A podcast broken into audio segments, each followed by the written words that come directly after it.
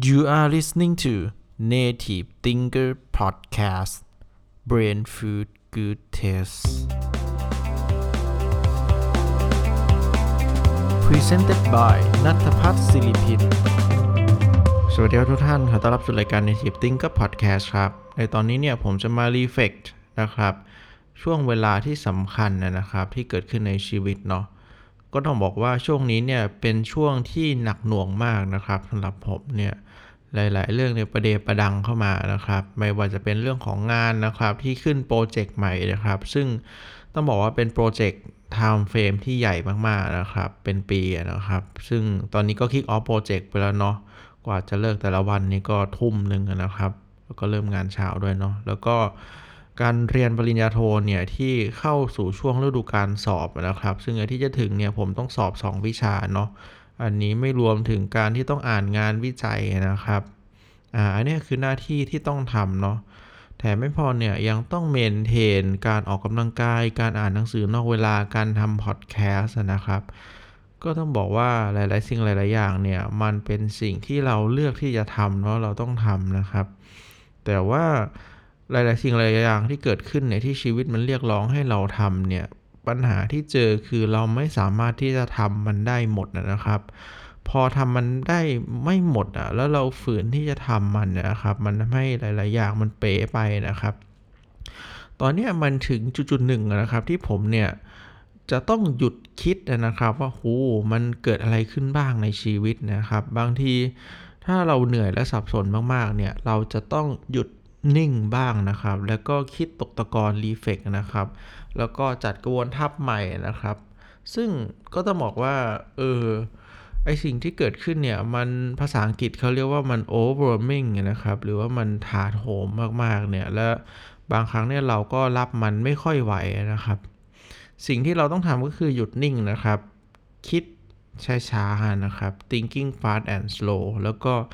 จัดกระบวนทัพวางแผนให้ดีนะครับ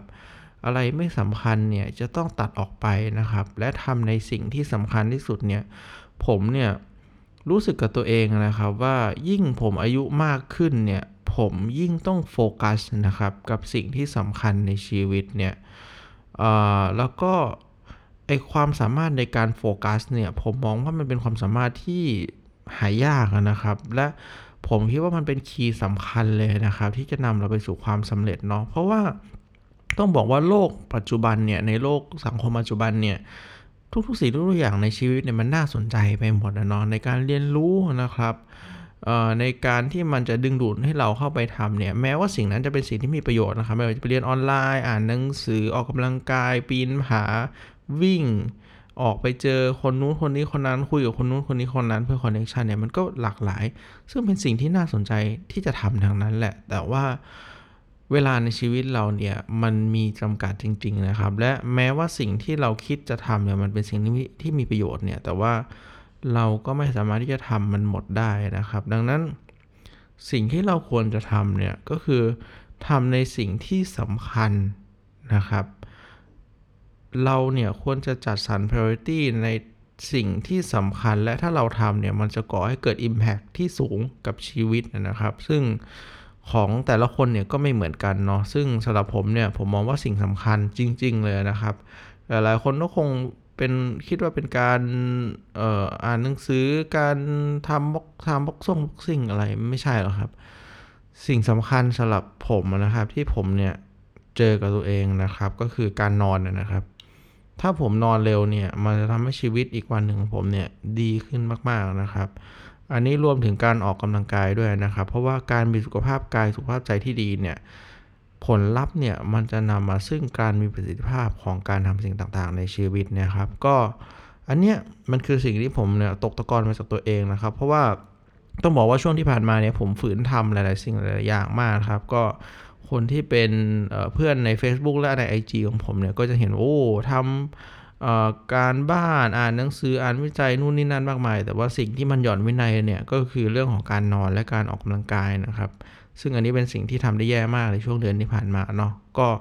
ผมมองว่าเออเนี่ยมันคือบทเรียนที่ผมได้รับนะครับ แล้วก็หวังว่า คิดว่าจะทำให้มันดีขึ้นนะครับ ผมคิดว่าผมต้องโฟกัสกับสองอย่างนี้ให้มากขึ้นเนาะอืมอันนี้คือบทเรียนที่ผมได้รับนะครับ คราวนี้สำหรับเพื่อนๆเนี่ย ผมก็คิดว่าน่าจะเจอปัญหาคล้ายๆกันแหละ ดังนั้นก็ลองถามตัวเองดูนะครับ ว่าสิ่งสำคัญในชีวิตของคุณเนี่ยจริง ๆ คืออะไรนะครับ แล้วก็ทำสิ่งนั้นนะครับทำให้น้อยนะครับหมายถึงน้อยอย่าง แต่ทำให้มากนะครับแล้วโฟกัสนะครับ อันนี้คือคีย์ ของความสำเร็จในชีวิตนะครับ แล้วก็ถ้าเราทำแบบนี้เนี่ยการที่เราเนี่ยจะไปถึงเป้าหมายนะครับ ซึ่งจะนำมาซึ่งความสุขนะครับ ก็หวังว่าจะเป็นอย่างนั้นนะครับ ซึ่งก็น่าจะเป็นคีย์ที่ผมมองนะครับ ก็หวังว่าจะเป็นประโยชน์เพื่อนๆทุกคนนะครับสำหรับการรีเฟกของผมนะครับ ก็ขอบคุณที่ติดตามครับ แล้วพบกันในตอนถัดไป ขอทุกๆคนเนี่ยมีความสุขในทุกๆวันของชีวิตครับขอบคุณครับ